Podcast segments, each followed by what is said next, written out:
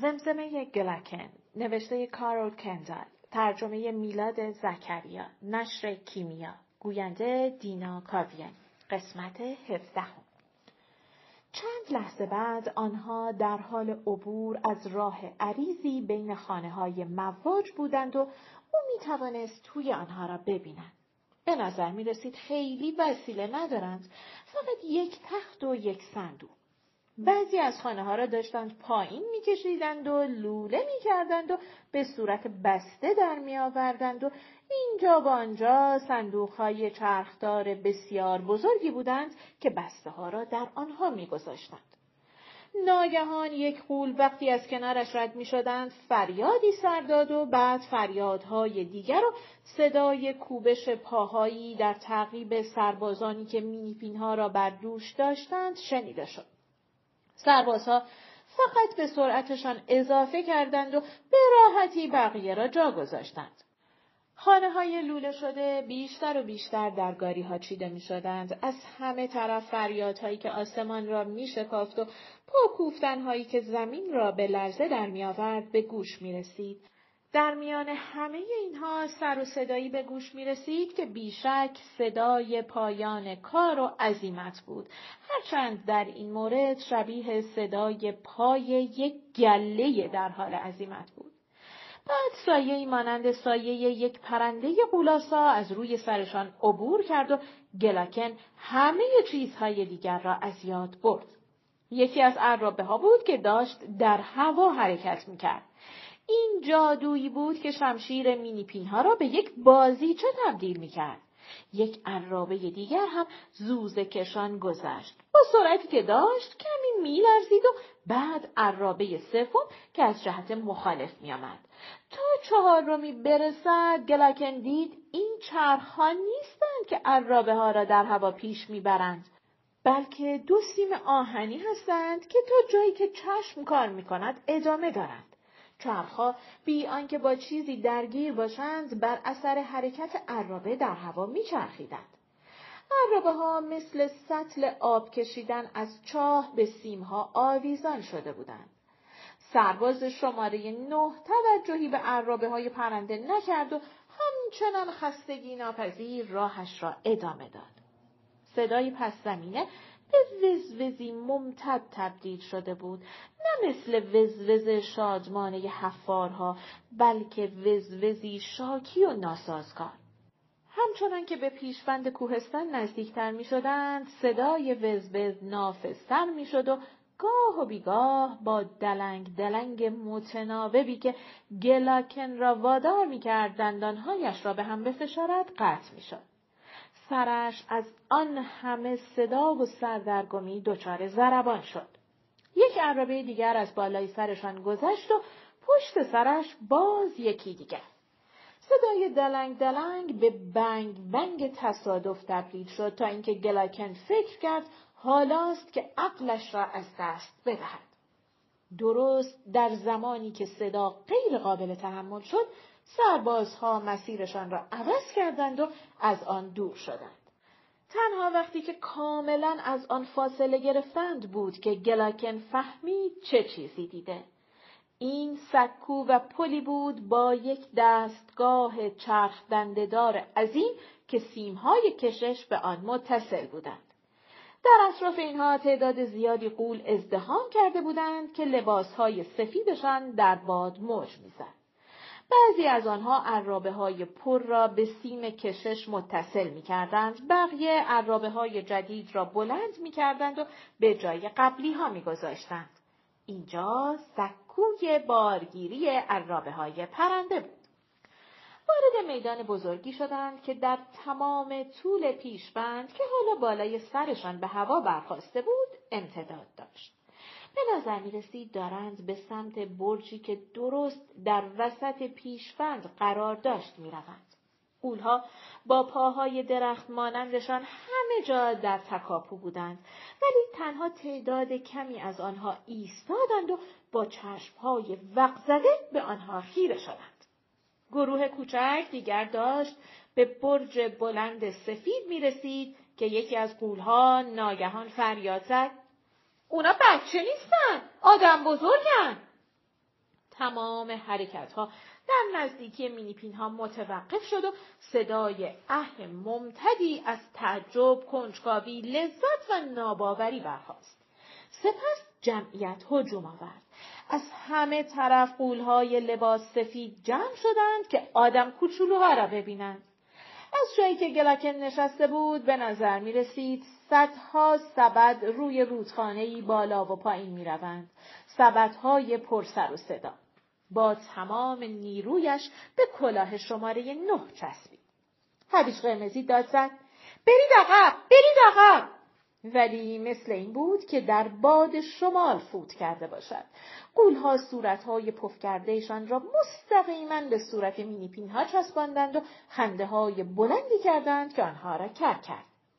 کسی کفش و کلاه گلاکن را قاپید و او روبانی به رنگ آبی آسمانی دید که در مشتی عظیم در باد تکان می‌خورد. شال سیلکی بود. کلاه گملوتی روی انگشت کلفتی میچرخید و قلب گلاکن فرو ریخت. قابل تصور نبود که کسی به این شکل به شخص گملوتی بی احترامی کند. بی آنکه کاری از دستش بر بیاید، دستش را روی شمشیرش گذاشت. چه بر سر شمشیر آمده بود؟ مگر نمیدانست که خطر تکه تکه شدن آنها را تهدید میکند. آن وقت بود که هرویچ قرمزی سوت بلندی را به صدا درآورد. صدایی بود که عقل را از سر آدم میپراند. گلاکن که تقریباً کر شده بود و از شوک به خود میپیچید، به کلاه شماره نه چنگ انداخت. یک سوت کر کننده دیگر. وحشت زده فکر کرد این چه سلاح نیرومندی است. او فقط میتوانست آویزان باقی بماند. ولی چرا شماره نه از این صدا خم به ابرو نمی‌آورد؟ غول‌های دیگر داشتند به سمت خانه‌های پارچه‌ای که همچون حلقه‌ای فضای باز را احاطه کرده بودند فرار می‌کردند و تنها چند نفری هنوز کنار مینیپین‌ها باقی مانده بودند و لباس‌هایشان را می‌گرفتند و دستمالی می‌کردند. کسی شنل گلاکن را به چنگ آورد و آن را کشید که نزدیک بود او را خفه کند و بکشد. و بعد ناگهان دری در برج سفید باز شد و دنباله ای از جرقه های کور کننده از آن به بیرون فوران کرد. مینیپین ها که حالا اضافه بر کری کور هم شده بودند، تنها می توانستند با باقی مانده توانشان خود را به اسیر کنندگانشان بچسبانند. صدای ترق تروق و تاپ و توپ و ناله و فریاد و صداهای شبیه صدای افتادن خربز ماهی روی زمین می آمد. غول‌ها که سر یا دست یا شانه های خونالودشان را گرفته بودند، پاکشان یا چهار دست و پا یا لنگ لنگان خود را به سوی خانه های پارچه‌ای می کشندند. گلاکن کم و بیش متوجه بود که جرقه ها از کلاه خودهای نقره‌ای بر سر غول‌هایی که کمربند سرخ به کمر داشتند در می آیند. آنها چماخهای چوبی در دست داشتند که هر جا میلشان می کشید فرود می آوردند. انگار از این کار لذت می برند. گلاکن به خود لرزید و یک بار دیگر چشمانش را بست. برای مدت کوتاهی روند وقوع حوادث را از دست داد. متوجه شد به داخل رفتند و غذای قلمبه قلمبه عجیبی برایشان گذاشتند. ولی فکر مشخص بعدیش در میانه رگباری به ذهنش خطور کرد. در حالی که آب خنک روی سرش می‌پاشید، برگشت که بدود و فرار کند.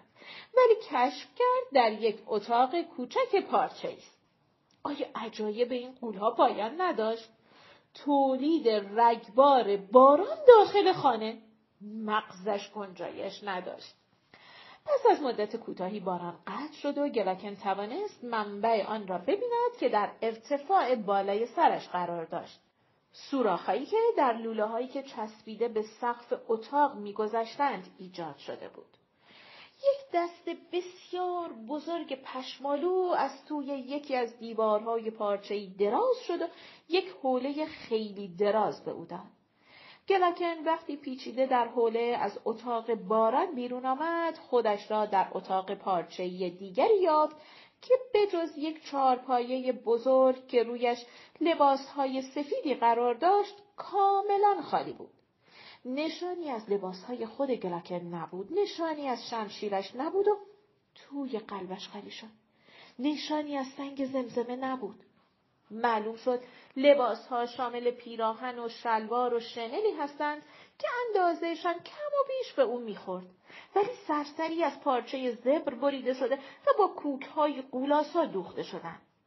یک جور دمپایی آستردار هم بود. گلاکن کمی احساس مسخرگی میکرد که با لباسی به این زشتی از اتاق بیرون برود، ولی به نظر میرسید چاره دیگری نباشد. یک دیوار پردهدار را کنار زد، ولی دید که به اتاقی دقیقاً مثل همین یکی منتهی می شود. دیوار دیگری را امتحان کرد. این یکی به گستره پهناور تالاری می رسید که با پرده‌هایی که از شبکه‌ای از میله‌ها آویزان شده بودند تقسیم و باز تقسیم شده بود. بالاتر از میله‌ها لوله‌هایی از این سر تا آن سر سقف تالار کشیده شده بودند. اینجا یک اتاق باران پهناور بود. صدای کشیده شدن پایه‌های صندلی روی کف اتاق که از جنس سنگ مرمر شسته شده بود، گلاکن را از جا پراند. ولی فقط شماره نه بود که بالای سرش معلق بود. سرباز به او اشاره کرد که دنبالش برود و او را به سمت دری بزرگ راهنمایی کرد. صدای قدم‌هایش پژواک کرکننده‌ای ایجاد می‌کرد که به سقف می‌خورد و به سوی گلاکن برمیگشت. کم و بیش باید می‌دوید تا عقب نمی‌ماند. وارد راهروی بی‌پنجره‌ای شدند. خنک و کم نور و مرطوب و با پژواک بیشتر. ولی صدای جدیدی هم اینجا شنیده می‌شد که به نظر می‌رسید از پشت دیوار مرمرین داخلی می‌آید. صدای زدن و کوفتن بود. انگار ده آسیاب نی همزمان با حد اکثر سرعت مشغول کار باشند. نردبانی به دری آهنی منتهی می شد که در ارتفاع دیوار قرار داشت و اینها تنها چیزهایی بود که در راه رو دیده می شدند. از در دیگری گذشتند و به نور کور کننده‌ای پا گذاشتند. وقتی گلاکن توانست چشمانش را به اندازه تار مویی باز کند، دید در اتاقی است با پنجره‌های بسیار بزرگ، مشرف به میدانی که در آن غول‌ها به آنها حمله کرده بودند. چیز زیادی در اتاق نبود مگر چند صندلی، یک میز بزرگ و صاف و هویج قرمزی. موهایش بدون کلاه سبدی که پنهانشان کند منظره ترسناکی ایجاد می‌کردند. هیچ مینی پینی هرگز چنین موهایی نداشت. هرویچ قرمزی با صدایی که روی دیوارها منعکس شد و زنگش در هوا باقی ماند گفت: خواهش میکنم بشین. گلاکن به صندلی‌های موجود نگاه کرد و به این نتیجه رسید که خسته تر از آن است که از یکی از آن صندلی‌های عظیم بالا برود. گفت: میستم. هرویچ قرمزی روی میز خم شد. قرید: بلندتر صحبت کن.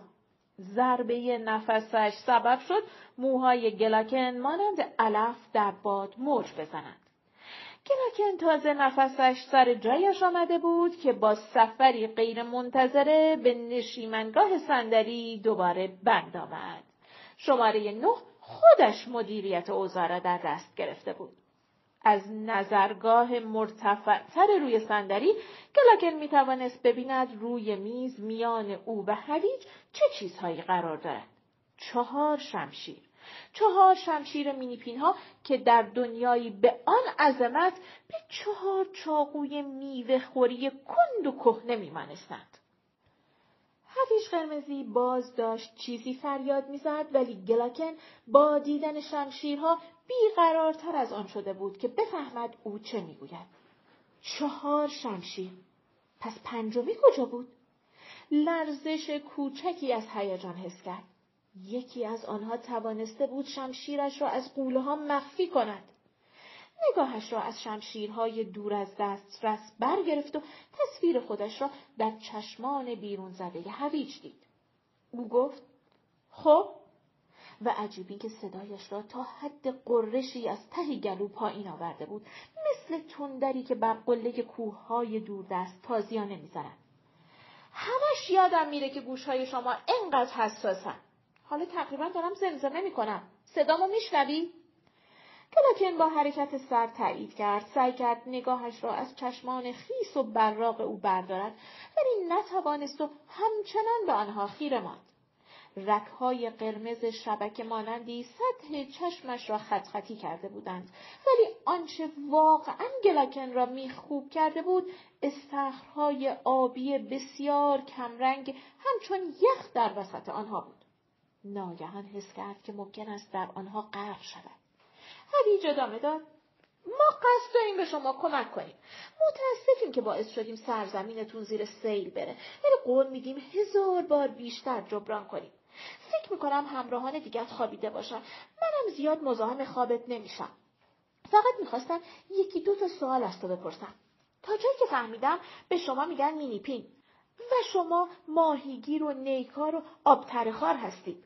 از خونه هاتون در واترگپ بیرون زدید چون رود واترکورس دهکدتون رو زیر آب برده. درسته؟ گراکن با سر تایید کرد. سرش به ضربان افتاده بود و حس می‌کرد شکمش تو رفته. آوردن نام تخت خواب او را به شکل کنترل ناپذیری خوابالود کرده بود. سخت می‌توانست ذهنش را روی حرف‌های هرویچ قرمزی متمرکز کند. حوضچه‌های آبی یخی در چشمان خون افتاده همچنان وقزده به او خیره شده بودند. ما مردم صلح‌طلبی هستیم و هیچ کسی که نیاز به کمک داشته باشه هرگز دست خالی از پیش ما نرفته. میتونم قول بدم که به محض اینکه مردم من از دردسر شما آگاه شن کاملا جبرانش میکنن و تاوان بیشتری هم میدن. گلاکن دوباره سر تکان داد و نزدیک بود با سنگینی سرش به زمین بیافتند. هرویچ قرمزی با چنان سر و صدایی از جا بلند شد که گلاکن از جا پرید و کاملا بیدار شد. هرویچ گفت: معلومه که خیلی خسته ای. پس یک راست میرم سر سوالاتم. اولی مربوط میشه به کتابی که توی جیب اون یکی که اسمش گملوتیه پیدا کردی. او کتاب جملات قصار ماگلز را از جایی در لباسهای حجیمش بیرون کشید و آن را روی میز گذاشت. دلم میخواد مال من باشه، ولی گملوتی گفت این به همه شما تعلق داره. تو اعتراضی داری که کتاب پیش من بمونه؟ گلاکن با حالتی منگ به او نگاه کرد. مطمئن نبود که درست فهمیده. هرویچ کتاب را رها کرد تا روی میز باز شود. مسئله‌های اینجور به نظرم خیلی پرمغزن. من دلم میخواد اونو به کشور خودم ببرم. او به صفحه‌ای که باز شده بود نگاه کرد و آن را خواند و ناگهان از ته گلو خنده ریزی کرد که سبب جا خوردن گلاکن شد. اینو گوش کن. با احتیاط بده. حتی با احتیاط بیشتر بگیر. خیلی خوب. من برای کتاب جملات قصار مبلغ درخوری به این ماگلز میدم تا هیچ مشکلی برای دادن و گرفتن پیش نیاد. با صدای بلند خندید و گلاکن لبخند کم رنگی زد. هرچند فقط آرزو داشت کارش با هرویچ تمام شود و تخت خوابی پیدا کند. پایان قسمت هفدهم.